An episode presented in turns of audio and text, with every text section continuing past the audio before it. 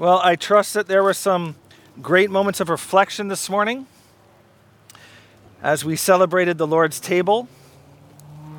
And not just inward reflections of who we are, but hopefully some outward reflections of who God is as well.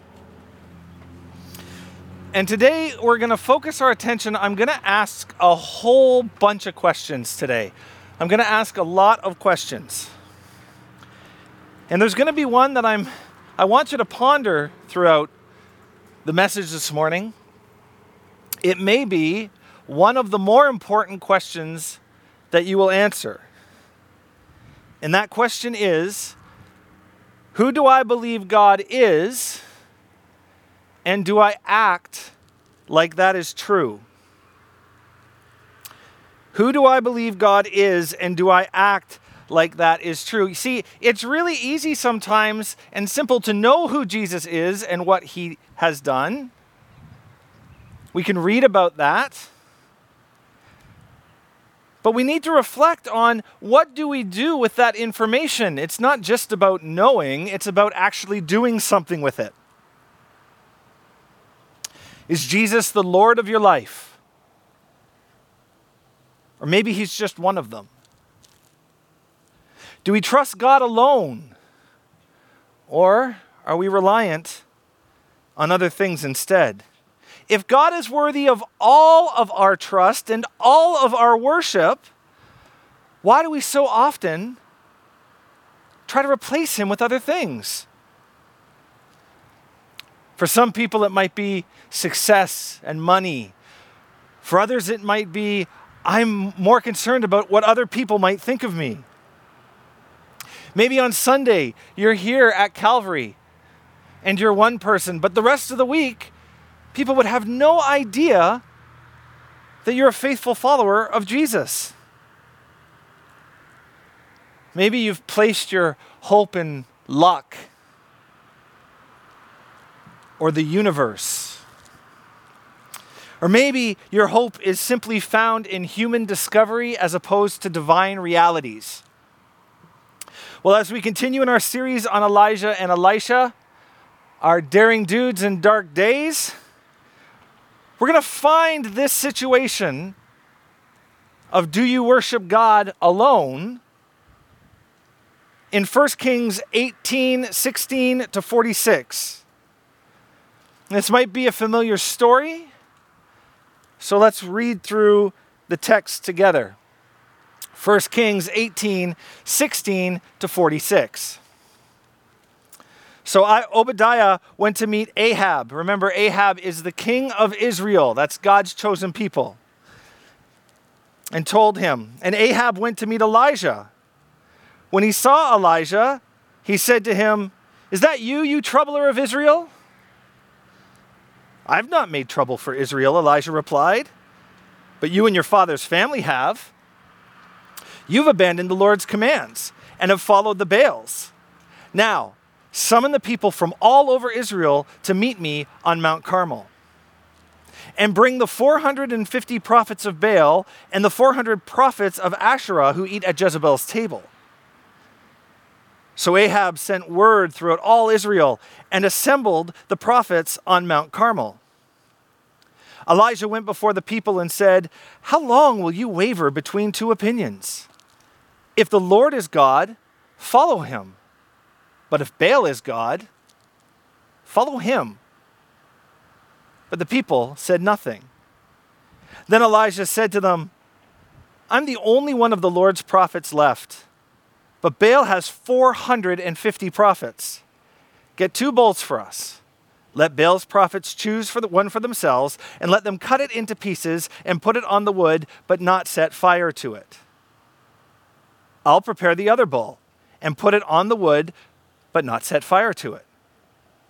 Then you call on the name of your God, and I will call on the name of the Lord, and the God who answers by fire, he is God. Then all the people said, What you say is good. Elijah said to the prophets of Baal, Choose one of the bulls and prepare it first, since there are so many of you. Call on the name of the Lord, or, or, call on the name of your God, but do not light the fire. So they took the bull given them and prepared it. Then they called on the name of Baal from morning until noon. Baal, answer us, they shouted. But there was no response. No one answered. And they danced around the altar that they had made. At noon, Elijah began to taunt them. Shout louder, he said. Surely he's a god. Perhaps he's deep in thought, or busy, or traveling. Maybe he's sleeping and must be awakened. So they shouted louder and slashed themselves with swords and spears, as was their custom, until their blood flowed. Midday passed, and they continued their frantic prophesying until the time for the evening sacrifice. But there was no response, no one answered, no one paid attention. Then Elijah said to all the people, Come here to me.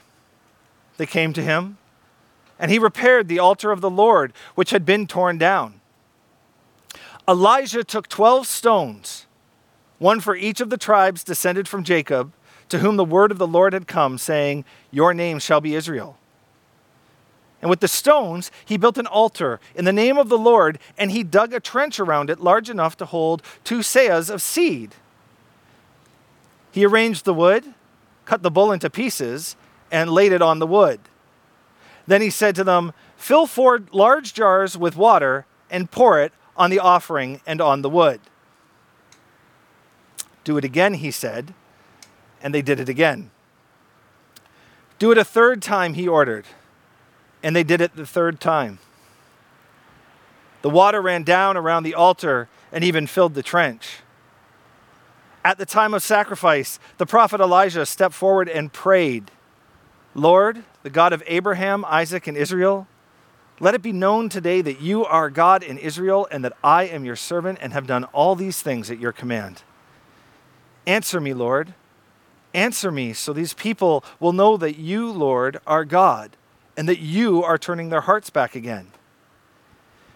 Then the fire of the Lord fell and burned up the sacrifice, the wood, the stones, and the soil, and also licked up the water in the trench.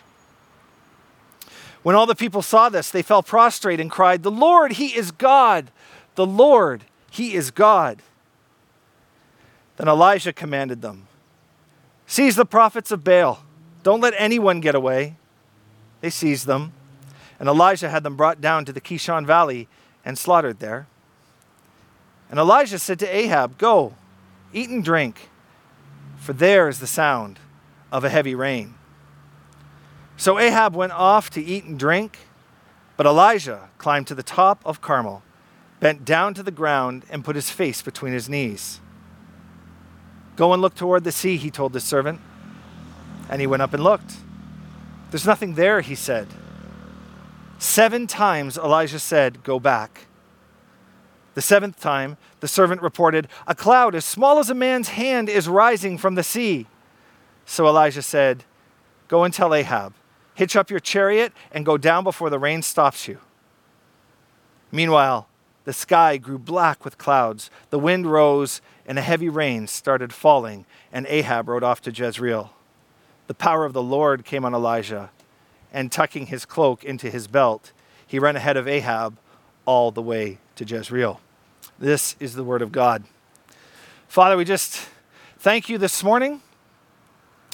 We thank you for this time of worship that we've had, this time where we celebrated the Lord's table and what you've done.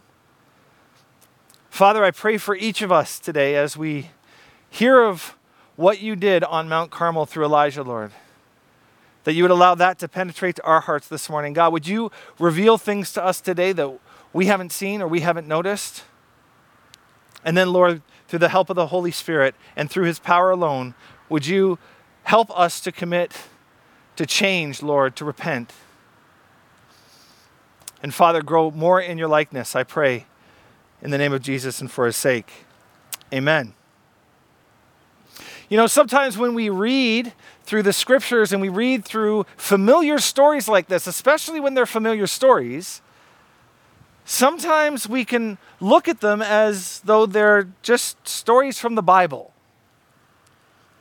If you read through Genesis, You might think to yourself, well, there's a story of Adam and Eve and, and of Noah and of Abraham and of Joseph and of Judah.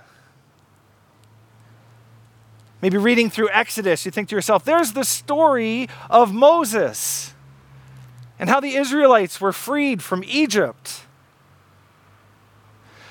The Word of God is not a collection of stories about people. We have to remember that. And as we read through the scriptures, we have to remember that the entire Bible, all of it, is God's story. It's all about Him. He's always the main focus and he is always the hero. So while we see what Elijah was doing in this confrontation, we have to, for, contact, for context, we have to remind ourselves and ask ourselves what do we learn about God in this passage? What do we learn about God here? And I'm going to submit to you this morning that there are at least, and I say at least, this is 31 verses. There is so much wrapped up in here. But there were at least five things that I saw that really popped out at me that shows the awesomeness of God. The first one is this He is gracious. God is gracious. God's patience and grace is so apparent in this text because he could have done far worse to the people, to his people. But he's about to do something through Elijah, and the situation, remember, there was three years of drought, and that was about to come to a climactic end. Now, up to this point in the Old Testament, remember that the Israelites have seen God do a lot of things, a lot of incredible things. They'd seen themselves delivered uh, from the Pharaoh in Exodus, ultimately bringing them to the promised land while providing them with manna and quail. All this while showing them that his presence was there in a physical way, in the, in the pillar of cloud and smoke as they wandered through the wilderness. And here they are, these Israelites, God's chosen people, in the middle of a drought. So naturally, they decide to go to Baal. Because Baal was supposedly the God who provided rain. I mean, why would they go to Yahweh God? Why would they go to Yahweh, the God of Israel? They had this they knew what was going on in Genesis 1, God created water. In Genesis 6 to 9, we read about how he flooded the earth in complete control of the rain. In Exodus 14, he parted the Red Sea. In Exodus 17, water was drawn from a stone. Yahweh had clearly shown that he was in complete control of the elements. Yet here were these Israelite Baal prophets turning to somebody else to save them, to provide them salvation from the drought. And by the way, they weren't just looking to a totally false God for their solution. Here's some grace. In verse 17, the Israelite king, Ahab, actually blamed Elijah, calling him the troubler of Israel. Ahab thought that Baal wasn't answering them because somehow Elijah, by only praying to God, to Yahweh, to the only God, had offended Baal in some way. You know, God could have struck the king down right there. Right in that moment, he could have struck him down. And yet, even though everything that God had done up to this point, here were his people, uncaring, untrusting, and completely rebellious against God. This is why Elijah can answer the charge when Ahab says, You, you troubler of Israel. Look at how he responds. He says, I'm not the troubler, but you and your father's family have troubled Israel. You've abandoned the Lord's command and have followed the Baals. Because of that act, in one act, God had every reason and every justification to completely wipe them out.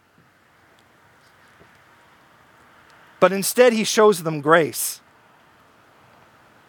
Doesn't he do that for us? Do you recognize this right now in your life? Right now.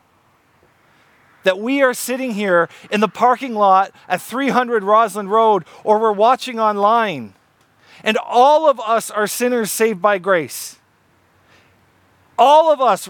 What does it tell us in Romans? It says in Romans 6:23, the wages of sin is death. Every one of us is only here because of God's grace to us. And in our text, there's a reason he's providing this grace. He's going to show his sovereignty. And he's going to show them just how empty their worship to Baal actually was. God had proven himself over and over and over.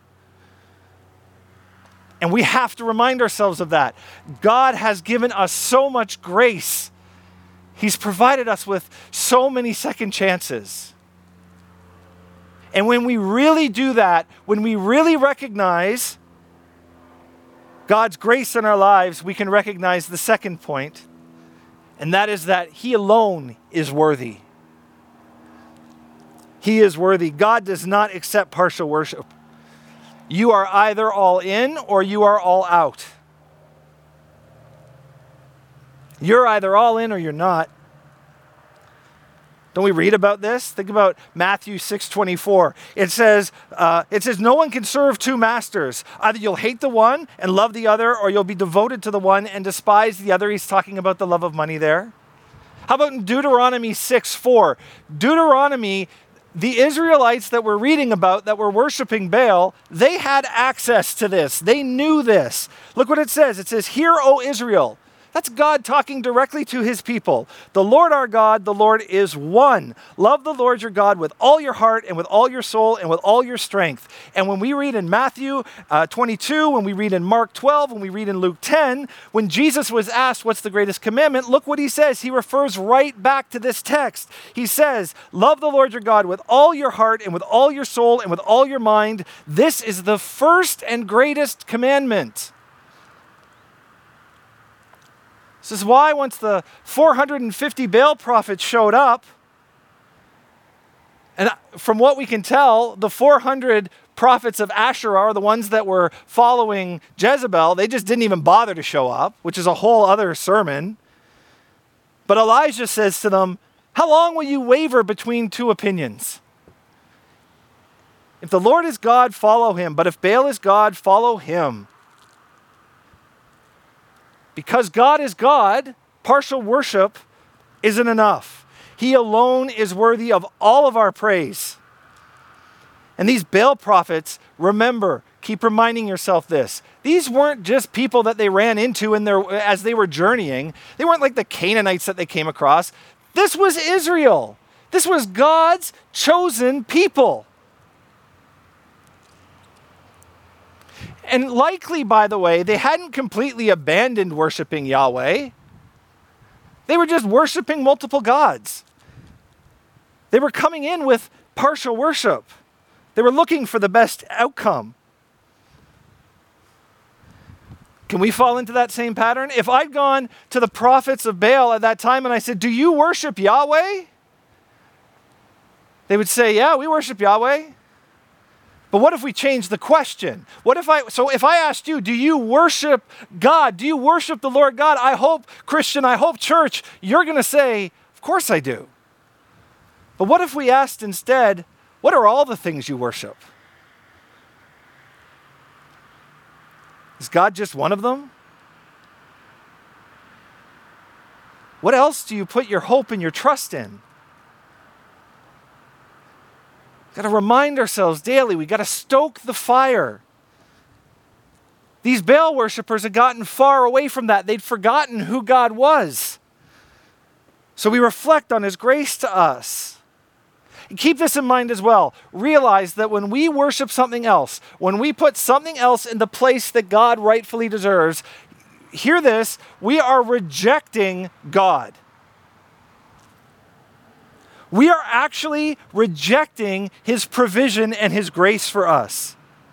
When we trust other things, we're saying, we don't, we don't, your, your all knowing omniscience doesn't matter. We're saying that we know what's better for us than what he does.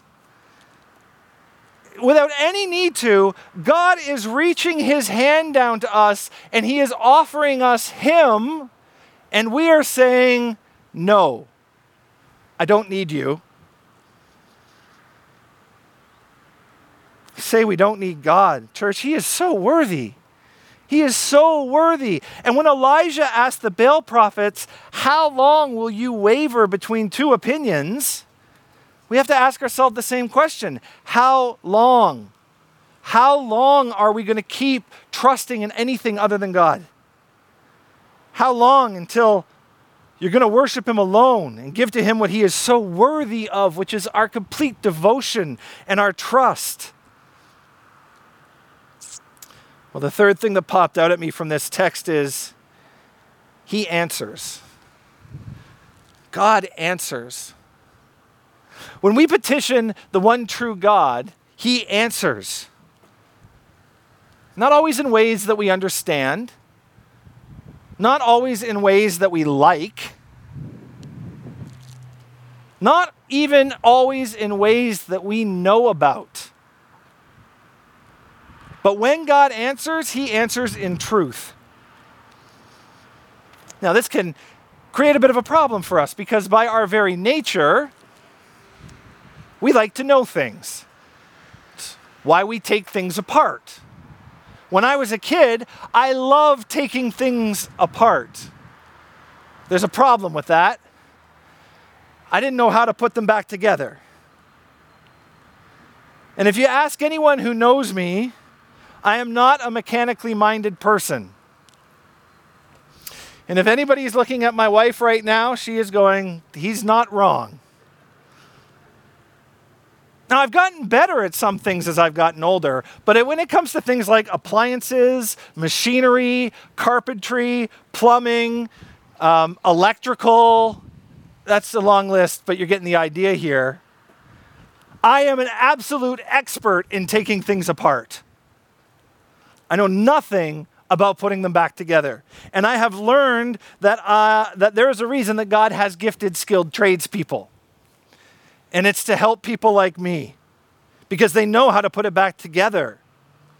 See, when God doesn't answer us in the way that we like or that we understand, sometimes we'll do what I would do in this situation if I got an answer from one of those experts and we look for a second opinion. It's like if something went wrong with my electrical panel, I would likely call Greg Martin the electrician. And Greg would come and he'd look at it and he'd say, Pastor Jim, here's what's wrong. You need to redo all the wiring. I have no idea why. I just should trust that it's right, but I don't like his answer. So instead, I do the next most logical thing and I call Greg Martin the chiropractor because he's going to give me a better answer. He's going to give me something that's a little bit more what I'm interested in hearing. And Greg Martin, the chiropractor, might be an excellent electrician. I'm looking over. I don't see a shaking no. no, he's not. Okay, good. Good example then. So when I have a problem and it's an electrical problem, what am I supposed to do? What have I learned from my experience? My experience says go to the expert first. Don't try to do it yourself. Don't try to find a, a substitute. Go to the expert. When I have electrical problems, I call Greg Martin, the electrician, and I call it first, and he gives me the answer before I can make the problem worse. This is the point. We need to go to God first. then we need to leave it with Him. He is the professional, He's the expert. Or we're going to make it worse. Look at, there is nobody better at being sovereign than God. God is the expert of being sovereign over the entire universe. He's really good at it. There's no one anywhere that has a better understanding of what you need and what I need than God. And by the way, that includes us. We don't know better than God does. and our experience with what He has done in our lives, that needs to dictate our trust. And putting hope in anything other than Him can blind you to what He's done or what He's doing. This is what was happening with the Baal prophets. They're out there calling to Him. Elijah, first he sets up the challenge, right? He says, All right, each side's going to take an ox or a bull, they're going to chop it up, they're going to put it on some wood, and then they're going to, the Baal prophets are going to pray to Baal, and Elijah's going to pray to Yahweh, and whoever, whichever person answers by fire, they're God. These Baal prophets hadn't learned from experience? Had they not thought about what God had done up to this point in their lives? They were the Israelites, but they're looking for a false God to come and, and take this ox, just light it up, barbecue it. So they start, and in verse 26, it says that they called on Baal to answer them from morning until noon. The Baal prophets did. From morning until noon, they called on Baal. Baal, answer us! Baal, answer us! But look what it says it says there was no response and there was no answer. No one answered. They would have had the same success walking up to a rock, walking up to a tree, walking up to a pole, and asking it to make it rain. It was going to have the exact same response. But they were they were turning their attention to the wrong place.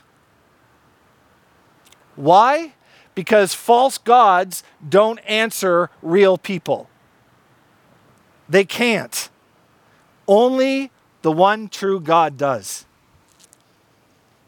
But rather than give up after all of this calling out to him, what did they do?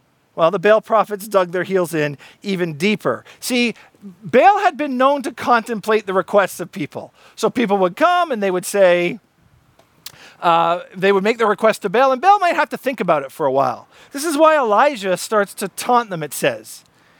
He yells out, Shout louder! Surely he's a god. Perhaps he's deep in thought or busy or traveling. Maybe he's sleeping. Maybe he must be awakened. But we learn a very important lesson here, and that lesson is this those who are desperate to find their hope in something other than God will grasp at any straw to cling to false hope. Look what verse 28 says says, So they shouted louder, and they slashed themselves with swords and spears, as was their custom, until their blood flowed. Midday passed, and they continued their, listen, frantic prophesying until the time for the evening sacrifice. They were desperate. And they were cutting themselves. They were stabbing themselves. They were slicing themselves because they thought that if Baal saw what they were willing to do to themselves, that he would answer. They were trying to invoke an answer from something that can't answer. What was the response? Verse 29. There was no response, no one answered, no one paid attention. If you're reading your Bible and you hear the same three the same word 3 times in one sentence, the author is trying to get you to pay attention to what it's saying. What did it say? No response, no one answered, no one paid attention. What's the point being stressed?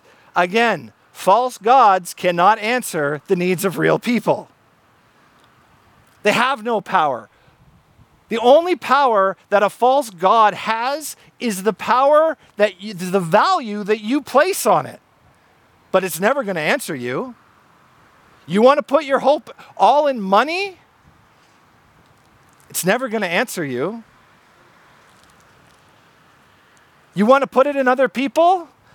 God is the expert. We have to leave it there. We might not always understand, we might not always see how He answers, but we don't need to because He is God and we are not. And that brings me to our fourth point, and that is that He is all powerful. Look, the power of God defies all logic of humans. It, it defies all understanding. Just picture what's going on here, okay? uh, in verse 32 or verse 30, Elijah goes over to the altar of the Lord. That was the one that was the first altar that they built, that was the proper altar for the worship of the Lord. And it says that he repaired it. He picked it up. So they had this altar that was the right one, but they just discarded it so they could build a, a, an altar to Baal. And that's a symbol of what's going on in this text. Elijah is repairing and restoring through his actions the relationship between Yahweh and his people. He takes 12 stones. Those 12 stones represent the 12 tribes of Israel. See that pattern? Remind yourself of what God has done. He makes the altar with them, and then he digs a big trench around it. And he places his ox on it. He takes four large pitchers of water. Large pitchers, it, it specifies that. We're in the middle of a drought. Well, we're at the end of the drought. It's about to be over. But this drought's been going on for three years. Water is a commodity. And Elijah says, Get four large pitchers, pour it on the wood. I don't know if you know this, but wet wood and fire are not friends. It creates a lot of smoke, but not a lot of fire. Then he commands them to do it twice more. That means that there are 12 large pitchers of water that have been poured out. They've soaked everything. It can't absorb anything else, and as it soaks everything, it fills up the trench. And the Israelites are all watching this go on. It wasn't just the 450 Baal prophets, the Israelites are all there watching it too. And they have a front row seat, these 450 Baal prophets. And after everything that they'd done the dancing around, the frantic prophesying, the bloodletting uh, their voices must have been really rough. They must have been sweaty. They must have been dirty. They must have been tired. Here comes this one guy using fire as a test, and they see him pouring water all over everything. Were the odds not stacked against him enough? 450 versus 1. But you know what? Even when you're outnumbered 450 to 1, truth is truth. The majority doesn't dictate what truth is. It doesn't matter what everybody else says, it matters what God says.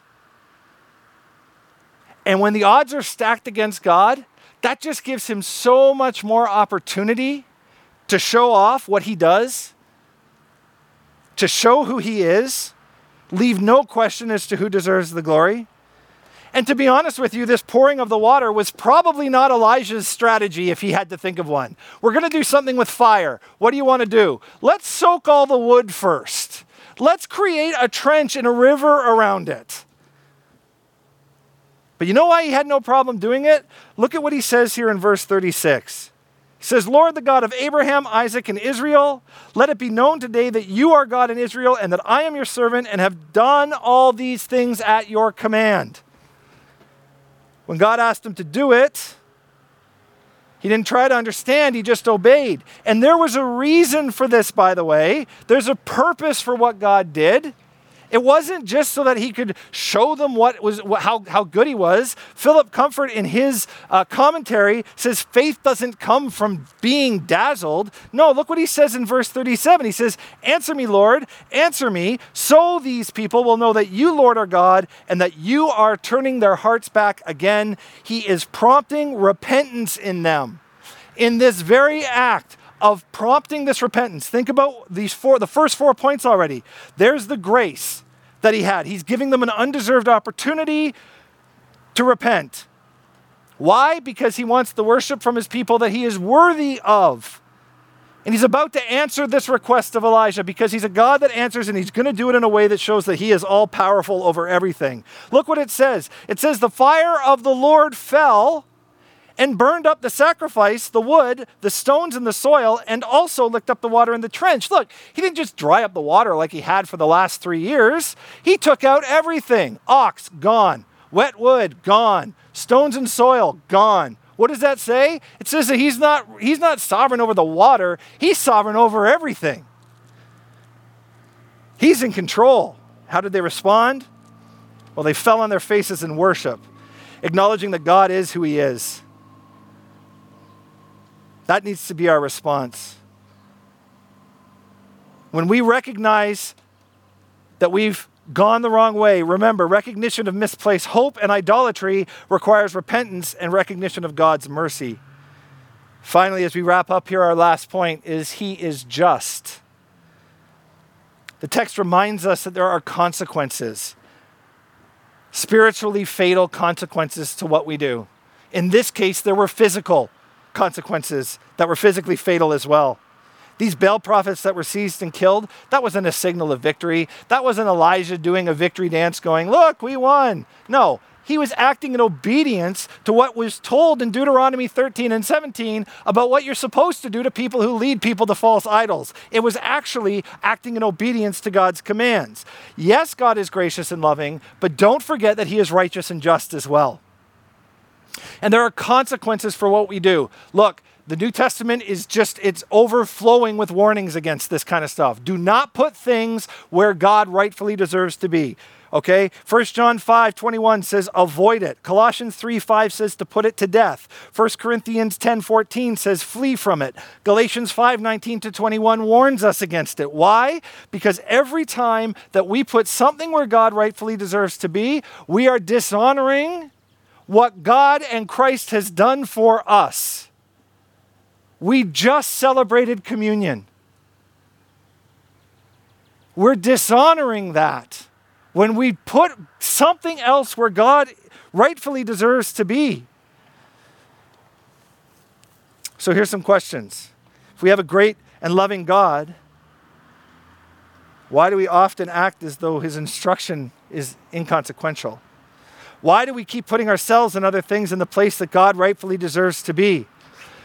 Yes, we love Jesus as our Savior, but we can't forget that He is also our Lord. His Lordship matters over our life. It's hard to do. Obedience and trust is hard to do because of our sinful nature. But remember, and that's what's going on with the Baal prophet. This is our sinful nature coming out. But when we remember that we have a sinful nature, we have to remember three, a couple of things. One, because of our sinful nature, one, we cannot trust our own point of view. You have to go to God. You have to see it for what it is, and it's from His point of view. Two, we cannot put our trust in material things. They are empty and they are meaningless. They are powerless. They only have to carry the value that you assign to it. And three, we certainly can't trust the majority to help us. Our culture has abandoned God a long time ago. We got to put our trust where it belongs, and that's with God alone. So, as I started our message today, I asked you this question. Ask yourself this question right now Who do I think God is, and do I act like that's true? Do you believe God has been gracious to you? Do you believe that He's worthy of your worship? Do you believe that He answers even when you might not understand it? Do you believe that he's all powerful? Do you believe that he's righteous and just? Look what Elijah did. He prayed in the bad times, right? He prayed to God his request. And then when they had the victory, when God showed them who he was, what happened? He told Ahab, Go celebrate, eat and drink. What did he do? Took a servant, went up to the mountain, and he prayed again and again and again in waiting to see what God was going to do and how he was going to answer. He prayed seven times until the rain finally came. Maybe right now the Lord has convicted you of something. It's maybe you feel convicted. Maybe you know what that is. Don't ignore it. You have an opportunity right in this moment to repent. You ask Him to forgive you and help you move away from your reliance on it. Yes, He is gracious. Yes, He is worthy. Yes, He answers. Remember, whatever it is, He is all powerful. There is nothing too big for Him and He is just. And we need to praise His name forever. Father, I just thank you for this morning. I thank you for the reminder that we have of who you are and just, just a few characteristics. God, you're so much more. Lord, I pray for every person right now on the lot who may feel or have been moved by the Holy Spirit that they need to turn their hearts to you. The people at home, God, as they recognize that there is so much more that, that they could be giving and that they could be turning over to you. God, would you help each one of them repent, Lord, and answer them? God, would you help bring them some release from whatever it is that's binding them? Father, we thank you for you, who you are, that you are God and we are not. And we thank you in the name of Jesus Christ, our Savior. Amen.